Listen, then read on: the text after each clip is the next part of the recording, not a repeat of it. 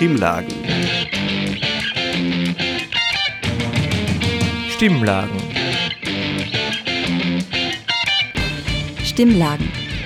Das Infomagazin der Freien Radios Österreich. Willkommen bei der neuesten Ausgabe der Stimmlagen. Die heutigen Stimmlagen wurden von Andi, dem alternativen Nachrichtendienst in Wien, gestaltet. Die Koordination der Sendung übernahm Margit Wolfsberger. Und das sind die Themen heute. Die Forderungen des Bündnisses Mehr für Care. Im Iran sind zwei LGBTIQ-Aktivistinnen zum Tode verurteilt worden. Kurznachrichten. Einjähriges Jubiläum der Queer Gays. Initiative Erde brennt. Jetzt zum ersten Beitrag Mehr für Care.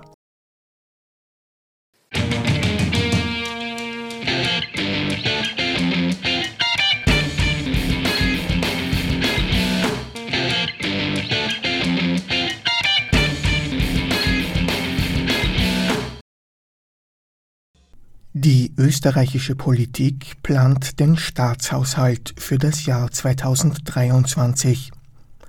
Schon am 11. Oktober, einen Tag vor der Budgetrede von Finanzminister Magnus Brunner, hat das Bündnis Mehr für Care seine Forderungen vorgestellt.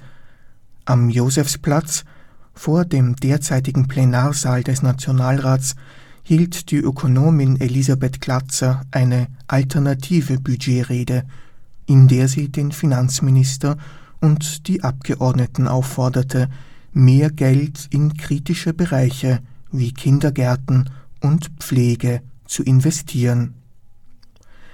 Das Bündnis Mehr für Care ist aus der Plattform Femme Fiscal für eine geschlechtergerechte Steuer- und Budgetpolitik entstanden und fordert mehr Aufmerksamkeit für Sorgearbeit wie Pflege, Betreuung und Bildung von den Kindergärten bis in die Krankenhäuser ortet Rednerin Elisabeth Klatzer eine schwere Unterfinanzierung des sozialen Bereichs. Die Folge Immer mehr Leute verlassen den Care-Bereich wegen der schlechten Arbeitsbedingungen. Es gibt hausgemachte Gründe für den eklatanten Personalmangel. Nicht nur wegen schlechter Bezahlung, auch wegen des immer mehr steigenden Arbeitsdrucks können Pflegende die Verantwortung für ihre Arbeit nicht mehr übernehmen. Gefährdungsanzeigen häufen sich, ein Alarmzeichen. Es kommt zu Burnouts und es verlassen immer mehr MitarbeiterInnen die Care, die Sorgeberufe. Der eklatante Personalmangel ist nur die Folge. Wir befinden uns nicht mehr in einer Care-Krise, sondern müssen in Wirklichkeit längst von einer Care-Notlage, von einer Versorgungsnotlage sprechen. Kümmern Sie sich drum, Herr Finanzminister. Kümmern Sie sich drum, werte Abgeordnete. Gegen diese Missstände soll vor allem eine bessere Finanzierung helfen. Mehr Lohn, mehr Wertschätzung und kürzere Arbeitszeiten sollen den Care-Bereich attraktiver machen und würden, so das Bündnis Mehr für Care, auch seiner Wichtigkeit entsprechen. Es braucht endlich faire Löhne, gute Arbeitsbedingungen und eine geringere Normalarbeitszeit für Care-Arbeitende. Derzeit sind die Löhne für Sorgeberufe beschämend niedrig. So manche Elementarpädagogin bekommt am Ende ihres 40-jährigen Arbeitslebens weniger als ein HTL-Absolvent für seinen ersten Job. Es kann und darf nicht sein, dass die wichtigste Arbeit uns so wenig wert ist. Es gibt eine Lösung. 2000 Euro netto kollektivvertraglicher Mindestlohn für Care-Arbeit bei 30 Stunden Arbeitszeit. Bravo! Bravo! So lösen wir die Personalnot nachhaltig. Schon in der Ausbildung müssen Care-Berufe mehr Aufmerksamkeit und finanzielle Ressourcen bekommen, so die Forderung in der alternativen Budgetrede. Es braucht auch dringend mehr Ausbildungsplätze und eine bessere Bezahlung während der Ausbildung. Die kürzlich angekündigte Maßnahme, ein Pflegestipendium in der Höhe von 1400 Euro für Auszubildende, ist ein erster Schritt in die richtige Richtung. Aber es ist noch immer nicht für alle und immer noch eine eklatante Benachteiligung im Vergleich zu männerdominierten Bereichen. Erinnern wir uns, Polizisten bekommen in der Ausbildung 1800 bis 2440 Euro. Was Ihnen Polizistinnen in der Ausbildung wert sind, sollten Pflegende schon lange wert sein. Finanzieren will das die Plattform Mehr für Care durch eine stärkere Besteuerung von großen Vermögen und von Unternehmensgewinnen. Und noch eins, das Geld ist vorhanden, die Finanzierung ist gesichert. Machen Sie keine falschen Ausreden. Die Finanzierung kann durch Maßnahmen zur Steuergerechtigkeit einfach gesichert werden. 2023 2024 sollen beispielsweise absurde Steuergeschenke für Großkonzerne Realität werden. Für jene, die ohnehin Übergewinne machen können. Die Köstsenkung, die Senkung der Körperschaftssteuer kostet äh, bis 2030 8 Milliarden Euro. Wie viel kann mit 8 Milliarden Euro finanziert werden? Sehr viel unserer Maßnahmen. Machen Sie die Köstsenkung rückgängig. Eine progressive Besteuerung von Unternehmensgewinnen ist die einfachste Maßnahme gegen die gegenwärtigen Übergewinne und sichert die Finanzierung. Je nach Ausgestaltung stehen damit zusätzlich jährlich drei bis vier Milliarden für das, was es jetzt braucht, für die Offensive gegen den Care-Kollaps zur Verfügung.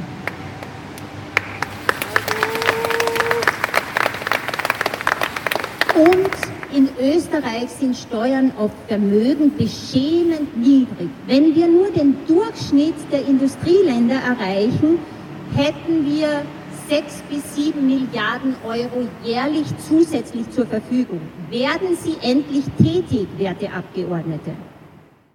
In der tatsächlichen Budgetrede von Finanzminister Magnus Brunner kommen die geforderten Maßnahmen nicht vor. Im Nationalrat beschlossen ist das Budget für das Jahr 2023 noch nicht, bis zur Abstimmung am 17. November sind aber kaum mehr tiefgreifende Änderungen zu erwarten. Dieser Beitrag wurde gestaltet von Stefan Resch.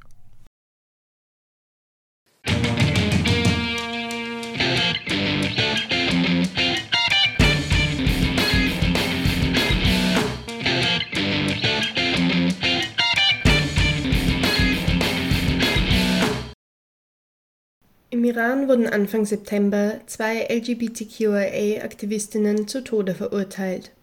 Bereits Anfang August diesen Jahres wurden die beiden Aktivistinnen Sahara Sediri Hamadani und Elham Chubdar vom Revolutionsgericht in Urmia in der Provinz Westaserbaidschan für Verdorbenheit auf Erden schuldig gesprochen.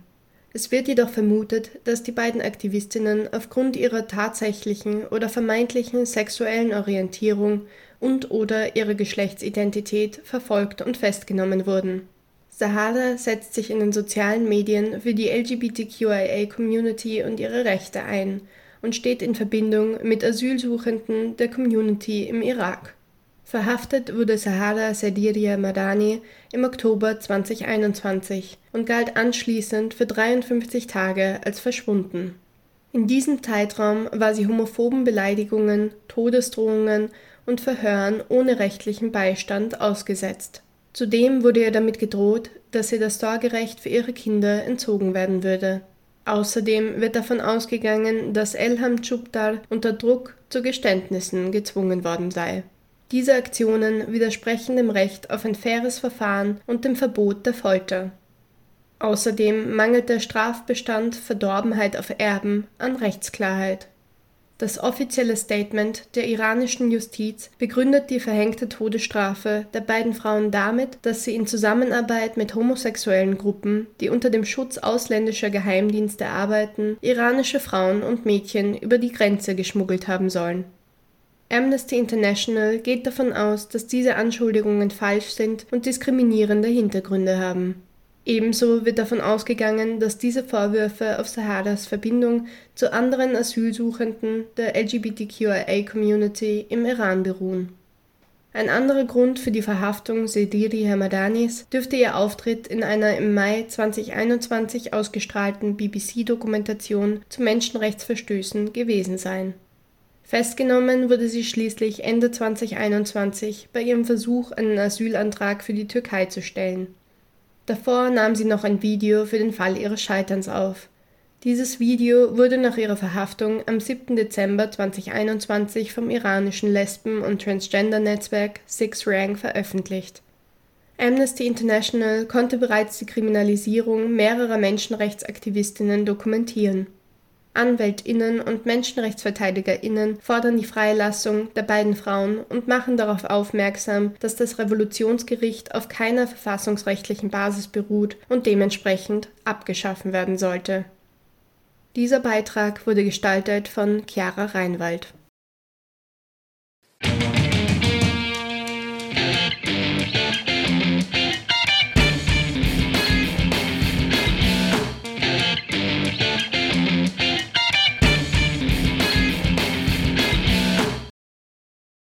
Vergangenen Sonntag streikten rund 100 Fahrerinnen und Fahrer des Lieferdienstes Miam. Grund für den Protest seien die niedrigen Löhne bei stetig steigendem Arbeitsdruck. Der Konzern versuche außerdem jetzt noch stärker Provisionen zu setzen, wodurch sich die Arbeitsbedingungen der Fahrerinnen und Fahrer verschlechtern könnten. Sie zogen in einem Protestzug vom Christian-Broder-Platz die Maria-Hilfer-Straße hinunter, Dort löste die Polizei den Protestzug auf. Es seien weitere Aktionen für die Zukunft geplant. Der Bericht der EU-Antibetrugsbehörde Olaf zeigt, wie Frontex versucht hat, Menschenrechtsverletzungen zu vertuschen. Auf rund 120 Seiten werden Missstände und Verfehlungen ausgebreitet. Unter anderem zeigt der Bericht, wie Geflüchtete von griechischen Grenzschützern auf dem Meer ausgesetzt werden. Obwohl Frontex zur Einhaltung der Menschenrechte verpflichtet ist, griffen sie nicht ein. Sie zogen sogar die Luftüberwachung ab, um Aufnahmen der Aktionen zu verhindern, kofinanzierten solche griechische Einheiten und führten Gremien zur Aufklärung solcher Delikte in die Irre. Zudem unterstützten sie Pushbacks von Geflüchteten, was klar gegen die Menschenrechte verstößt. Gestern wurden sechs Schuldsprüche gegen linke Antifaschisten nicht rechtskräftig in Wien ausgesprochen. Einer der Angeklagten wurde freigesprochen. Die Strafen variieren von vier bis 14 Monaten bedingter Freiheitsstrafe. Ihnen wird vorgeworfen, Mitglieder der rechten Identitären 2020 mehrmals angegriffen, eine rechte Versammlung gesprengt, Sachbeschädigung begangen und gegen das Waffengesetz verstoßen zu haben. Gestern Abend versammelten sich Menschen, um gegen das Urteil zu protestieren. Das Urteil ist nicht rechtskräftig.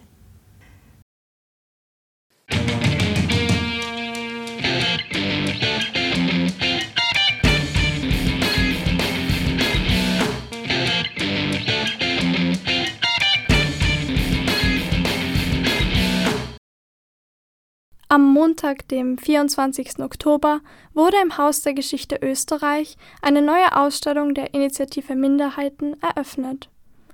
Die Ausstellung trägt den Titel Was wir fordern, Minderheitenbewegungen in Österreich und soll auf bestehende Forderungen aufmerksam machen sowie an die Geschichte der Bewegungen erinnern. Zum Beispiel Szenen der trans- und homosexuellen Bewegung oder die Geschichte der slowenischen und kroatischen Volksgruppen in Österreich werden dort dargestellt. Wir waren bei der Eröffnung der Ausstellung vor Ort und haben mit Cornelia Kogoy von der Initiative Minderheiten gesprochen. Wir haben sie gefragt, wofür die Initiative Minderheiten steht. Die Initiative Minderheiten ist vor 31 Jahren gegründet worden, um einen breiteren Minderheitenbegriff zu etablieren. Das heißt, damals, Anfang der 90er Jahre, hat man unter Minderheit vor allem die Volksgruppen, also Kärntner Slowenen, Sloweninnen, Burgenland Kroatinnen äh, verstanden. Und die Initiative Minderheiten wollte aber das erweitern, dass eben Gruppen, die äh, diskriminiert werden, egal ob aufgrund von Behinderung, aufgrund von der sexuellen Orientierung, dass man da Gemeinsamkeiten herausfindet oder sich zusammentut und dann im Zuge von minoritäre Allianzen, also das sind sozusagen minderheitenübergreifende Solidarität, gemeinsam gegen Rassismus, gegen alle diese Diskriminierungsformen zu kämpfen. Also das war damals der Grund oder auch das Ziel dann. Und mittlerweile ist es sicher so, dass sozusagen durch die Intersektionalität es nicht mehr so neu ist oder durch den Terminus Intersektionalität, dass man eben mehrfach äh, diskriminiert ist oder eben, dass man sich dann auch zusammentut mit anderen Mitstreiterinnen und ja. Cornelia Kogol gibt uns außerdem einen kurzen Rückblick auf die vergangenen Projekte der Initiative. Die Initiative Minderheiten arbeitet vor allem im Projektbereich und sicherlich die äh, zwei der herausragendsten Projekte, wenn ich das jetzt so nennen kann, war Gastarbeiterin, die Ausstellung Gastarbeiterin 40 Jahre Arbeitsmigration im Wien Museum. Das war 2004 und das war damals schon für uns eine riesige Herausforderung, so eine große Ausstellung gemeinsam mit irrsinnig vielen Gruppen und Migrantinnenorganisationen, mit, mit Leuten zu machen, also zu gestalten, weil wir wollten halt, dass in dieser Ausstellung wirklich die Leute selbst ihre, ihre Geschichten erzählen. Also nicht nur vorkommen, wie das eh meistens ist, sondern selbst ihre Geschichten erzählen, auch unter ihren Namen. Und dasselbe Prinzip haben wir dann 2015, als wir mit dem Romano Centro äh, die Ausstellung Romanetana, Orte der Roma und Sinti, gemacht haben. Also wieder im, im Wien-Museum, danach dann, das ist die Ausstellung nach Eisenstadt und dann nach Bregenz gewandert, hatten wir eben auch also diesen Anspruch und ich denke, das ist dann auch gelungen, dass eben Leute aus der Roma- und Sinti-Community selbst sich überlegen, was will ich denn in so einer Ausstellung zeigen und wie kann das umgesetzt werden. Also habe ich sozusagen, kann man da mal Fotos, kann man, machen wir da einen Film draus. Also dass sie wirklich sozusagen die Produzentinnen dieser Beiträge waren. Also nicht nur als Oral History, als interviewte Personen, aber die Namen stehen dann, stehen dann immer alle anderen Namen, sondern wirklich, dass die Leute die aus den Communities sind, diese Ausstellung mehr oder weniger machen. Trotz der erfolgreichen Projekte bisher befindet sich die Initiative Minderheiten zurzeit in einer finanziell unsicheren Lage. Hierzu Cornelia Kogoy. Also wir sind gerade leider eben schon in finanziellen Nöten, weil wir Pensionskürzungen hatten. Aber wir versuchen, dass die Initiative Minderheit natürlich die nächsten 30 Jahre auch noch besteht. Also wir versuchen jetzt wirklich alles und kämpfen dafür. Wegen der gekürzten Subventionen muss die Initiative Minderheiten zurzeit verstärkt auf Einnahmen durch Spenden zurückgreifen. Auch das Abonnement ihrer Zeitschrift Die Stimme trägt aktuell bedeutsam zur Finanzierung bei. Mehr Informationen dazu auf www.initiative.minderheiten.at. Die derzeitige Ausstellung im Haus der Geschichte Österreich kann auch bis zum 15. Januar 2023 besichtigt werden. Dieser Beitrag wurde von Maria Wallner und Dolores Scholiner gestaltet.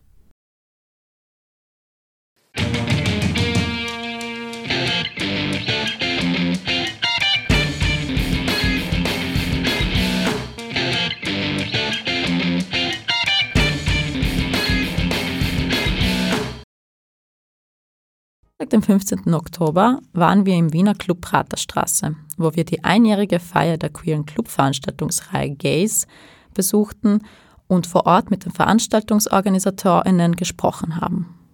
Hallo, Nadine, die Zuckerkettenfrau. Ich bin die Rome von Beides. Nadine organisiert seit sechs Jahren Veranstaltungen und setzt sich stark für Body Positivity ein. Rumi ist DJ, veranstaltet die Party Called Jack und möchte Hausmusik und die Roots of Club Culture der Öffentlichkeit näher bringen. Nach dem Vorbild der damaligen Queer-Szene in New York, in welcher Black- und Latino-Tänzerinnen und DJs den Space gebraucht haben, um sich sicher zu fühlen und entfalten zu können. Wir haben sie gefragt, was denn Gays, G-A-Z-E, oder The Queer Gays bedeutet. Die Idee hat so angefangen, wir haben uns Namen überlegt und dann, ja, es ist halt ein Wortspiel äh, so von Gays, Gays und eigentlich wollten wir die Queer-Perspektive in Kunst und Musik ähm, vorzustellen. Gays heißt ja auch so vom Englischen übersetzt so wie ablichten oder beobachten oder irgendwie so dieses, wie sagt man, abchecken oder so auch, ist so ein umgangssprachliches Wort und das ist irgendwie schon so quasi auch ähm, Topic auf der Party, dass wir einen Raum schaffen wollen, wo das quasi nicht gegeben ist, aber trotzdem jede Person sich in ihrer Expression zeigen kann, ohne jetzt dieses Beobachten oder sich beobachtet fühlen zu haben oder andere jetzt quasi out zu watchen. Und somit ist das eigentlich die perfekte Kombi mit Gay People und Gazing und eben Art und Queer Background. Es ist ein Jahr her, dass ihr das macht. Was sind eure Eindrücke, Wünsche und Anregungen? Viel passiert in dem Jahr. Also wir sehen schon auf jeden Fall, dass es diesen Bedarf gibt von der Community. Dass es aber auch eine Herausforderung ist, zu sagen, wie bauen wir Brücken und wie ähm, schaffen wir einen Safe Space, ohne jetzt nur exklusiv zu sein, weil wir wollen ja nicht auf einer anderen Seite diskriminierend sein. Und trotzdem müssen wir darauf achten, dass es eine Bereitschaft von Menschen gibt oder eine, ja, eine Vorstellung überhaupt, dass es diesen Raum dann zustande kommt das ist für mich immer wieder die Herausforderung, dadurch, dass ich halt die Awareness eben quasi dafür verantwortlich bin und mit der Tür. Es ist halt da immer wieder so, dass es gibt, okay, wo ziehen wir unsere Grenzen? Und Wünsche ist natürlich, dass es noch mehr in diese Explosion, also von mir jetzt, in der Art Culture auch geht. Also mit KünstlerInnen aller Art halt wirklich zu zeigen, was da in uns steckt. Dazu braucht es halt Raum, es braucht aber auch Kapital. Das ist immer wieder das, was ich seit Jahren merke in der Veranstaltungsszene, dass es halt sehr gestricted ist, wofür Kapital ausgegeben wird und wofür nicht. Und das ist eben, dass sehr viel ja, Bereitschaft und Solidarität auch braucht von den Leuten, Sachen mitzumachen für den Willen. Und ja, wir hoffen, dass wir das so ein bisschen mehr aufbauen können, Performances zu zahlen und halt diese ganze Crew auch zu vergrößern und das zurückzugeben und dass es nicht nur so dieses, wie man es halt kennt, DJ und Bar genau. ist. So. Am 12.10. wurden zwei schwule Männer vor einer LGBTQ-Bar in Bratislava erschossen, eine lesbische Frau außerdem schwer verletzt. Wie würdet ihr in Bezug auf Hate Crimes aufgrund von Sexualität die Wichtigkeit von LGBTQ Events wie der Queer Gays Anniversary Party heute einschätzen?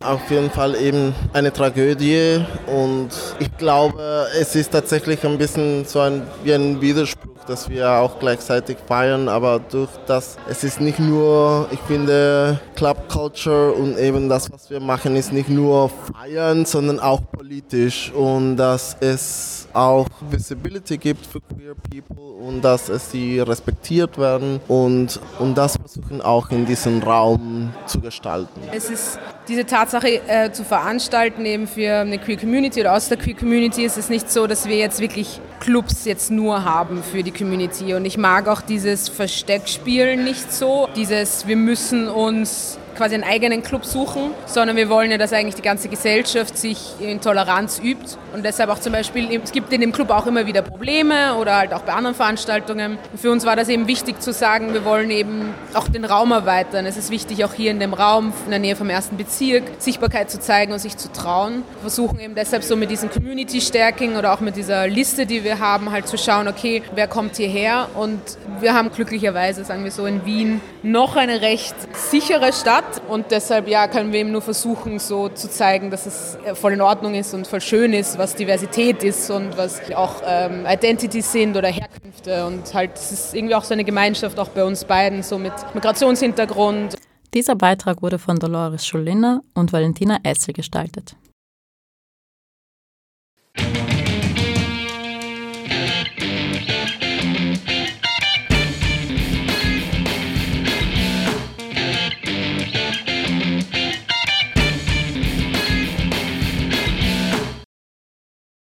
Das bekommen wir immer wieder zu spüren.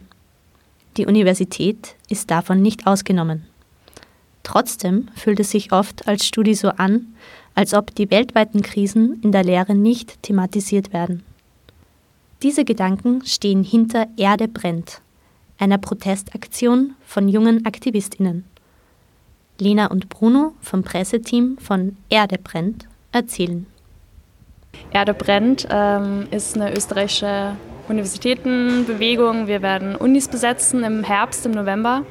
ähm, in ganz Österreich, in Salzburg, äh, Innsbruck und äh, Wien sind jetzt schon dabei.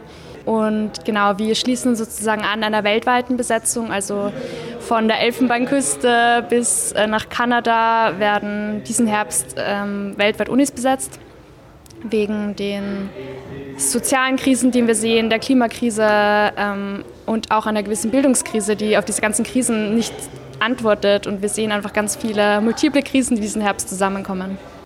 Es können nicht nur Studierende mitmachen. Im Endeffekt jede Person. Also einer unserer Grundsätze ist natürlich, dass wir Youth-led sind, also dass wir aus der Jugend heraus eine Bewegung sind und dass wir auch die sind, die für uns sprechen, weil es unsere Belange sind. Aber es ist explizit nicht nur für Studierende, wir sind im regen Austausch mit den Lehrenden, weil die auch ihr eigenes Prekariat erleben, aber wir sind auch absolut dafür, dass auch Leute in Ausbildung, Leute, die gerade nicht in Arbeit sind, Jugendliche in den Schulen zu uns kommen und wir eine gemeinsame Erfahrung haben. Sie erklären ihre Ziele und was nach der Besetzung passieren soll. Ja, also im besten Fall können wir die Uni für einige Tage oder einige Wochen besetzen und auch vor Ort schon zukunftsfähige Lehre anbieten und zeigen, dass wir es auch anders machen können und dass wir anders denken können und leben können und gleichzeitig auch Forderungen an die Universität und an die Politik äh, senden und zeigen, wir Studierende wollen so nicht weitermachen, wir wollen so nicht weiter lehren für ein System, wo wir eh keine Zukunft sehen. Genau. Ich glaube, was wir jetzt schon geschafft haben, ist, dass viele Studierende, die vielleicht davor noch gar nicht so politisch waren oder noch gar nicht zu einer Organisation ähm, eingebunden waren, irgendwie jetzt sich hier so aufgehoben fühlen und das Gefühl haben, sie können irgendwie ihre Stimme laut machen und was verändern. Und Deswegen werden wir auf jeden Fall nicht nach dieser einen Besetzung ähm, aufhören und weiterhin laut sein. Ja. Ziel ist es, dass wir in der Besetzung vor allem dann sehr schön vernetzt mit Universitäten auf der ganzen Welt Aktionen machen können, uns gegenseitig einladen können, um einfach unsere Verbundenheit auf der ganzen Welt miteinander spüren können und irgendwie eine Antwort auf die Zersetzung der Gesellschaft und der Entfremdung finden können. Bestimmte Themen fehlen auf den Hochschulen. Genau, und was man halt aber einfach sieht in der Lehre, ist, dass diese ganzen Krisen einfach überhaupt nicht richtig thematisiert werden. Ist, man könnte schon auch so teilweise von so einem Green oder Social Washing sprechen. Ähm, bei der Universität, bei der Betriebswirtschaft gibt es dann trotzdem immer noch die Hauptvorlesungen, die einfach ein System lehren, wo wir keine wo wir schon jetzt wissen, dass das früher oder später gegen die Wand läuft. Also man weiß ja auch so, der Planet hat planetare Grenzen und wie wir jetzt wirtschaften, ist einfach, ähm, wird irgendwann zu einem Ende kommen. Und Abschließend erzählen Lena und Bruno, was sie bei ihrem Aktivismus inspiriert. Also was mich so als irgendwie äh, Studentin, aber auch Aktivistin irgendwie immer inspiriert, sind einfach Menschen, die trotz all diesen Krisen irgendwie noch Hoffnung haben und Mut haben und sehen, wir können was verändern. Und ähm, in Gemeinschaft vor allem, weil es gibt auch so von der Psychologie her, vom Aktivismus weiß man so, alleine ist es ähm, oft sehr schwierig und man fährt gegen eine Wand ähm, und fühlt sich damit alleine, aber in Gemeinschaft äh, kann man irgendwie viel erreichen und das ist bei mir irgendwie immer zugetroffen, also ja. Ich finde das ein ganz schönes Bild der Phönix und ich finde so jede Interaktion, die wir hier in der Bewegung haben, jede Sache, die funktioniert, jede Mobi, die funktioniert, die Leute, die wir ansprechen, alles das ist alles ein kleiner Phönix, der aus der Asche der brennenden Welt entspringt. Und das trägt mich und ich glaube, das trägt uns. Gestaltung von Lisa Pessel und Vivian Simon.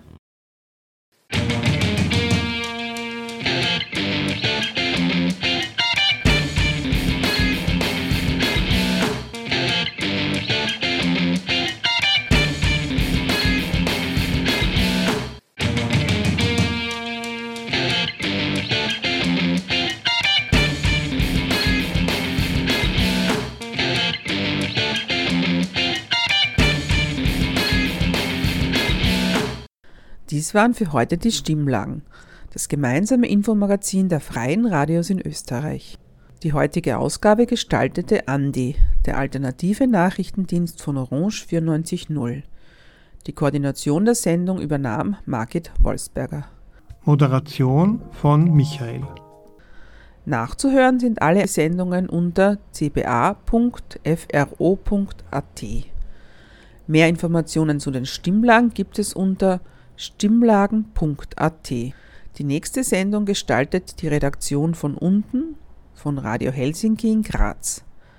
Vielen Dank fürs Zuhören und noch schöne Tage.